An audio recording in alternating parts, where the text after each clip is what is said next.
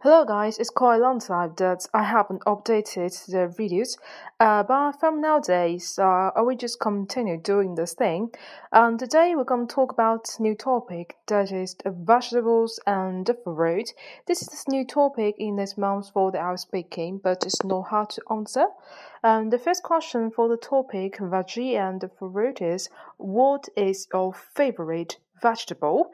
And here you can have three answers. The first is I love lots of vegetables, and broccoli is probably my favorite. The second is I love all vegetables, but my favorite by far is tomato. I usually eat tomato sliced and coated within a thin layer of salt.